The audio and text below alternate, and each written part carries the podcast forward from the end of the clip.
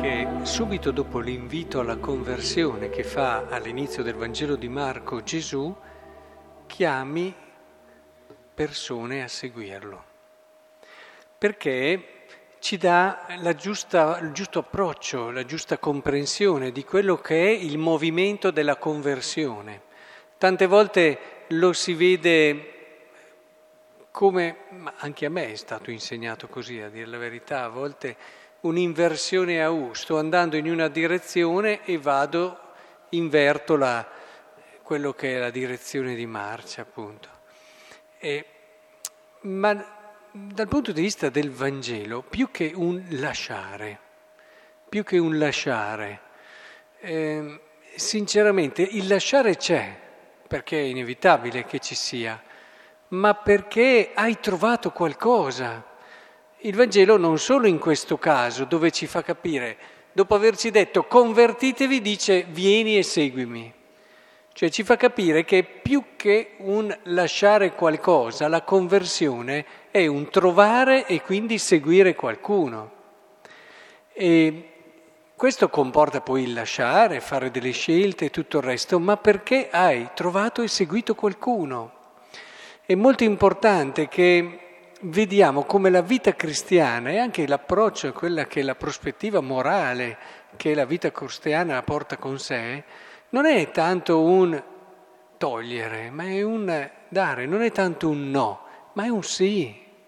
Un sì, è bellissimo quel brano dove Gesù cerca di farcelo capire con l'esempio di colui che trova un tesoro, va a casa, vende tutto e poi compra questo campo.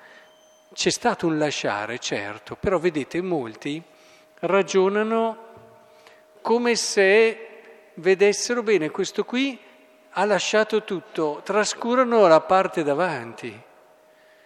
E guardate che umanamente è possibile, cioè l'uomo può anche eh, far, come dire, sottoporsi a delle grossissime privazioni in nome di una conversione, anche chiamata evangelica.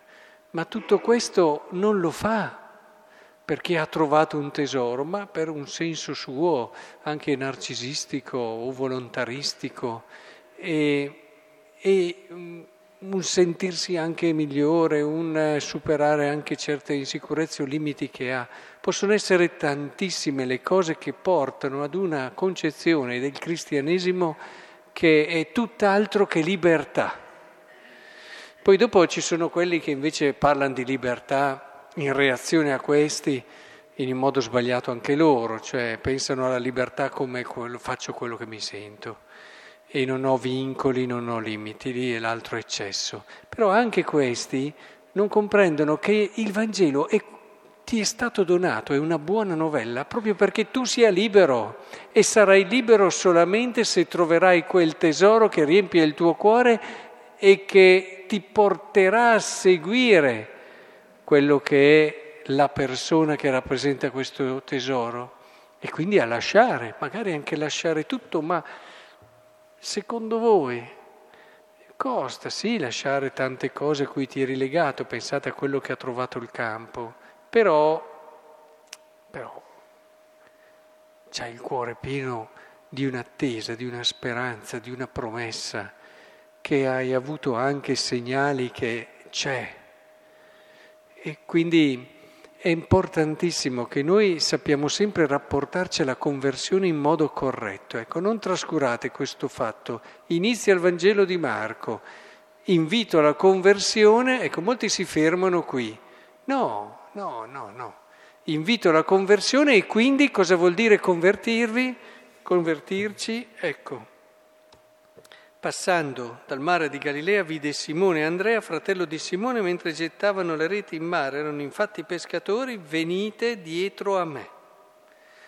La conversione lì, andare dietro a qualcuno, seguire qualcuno.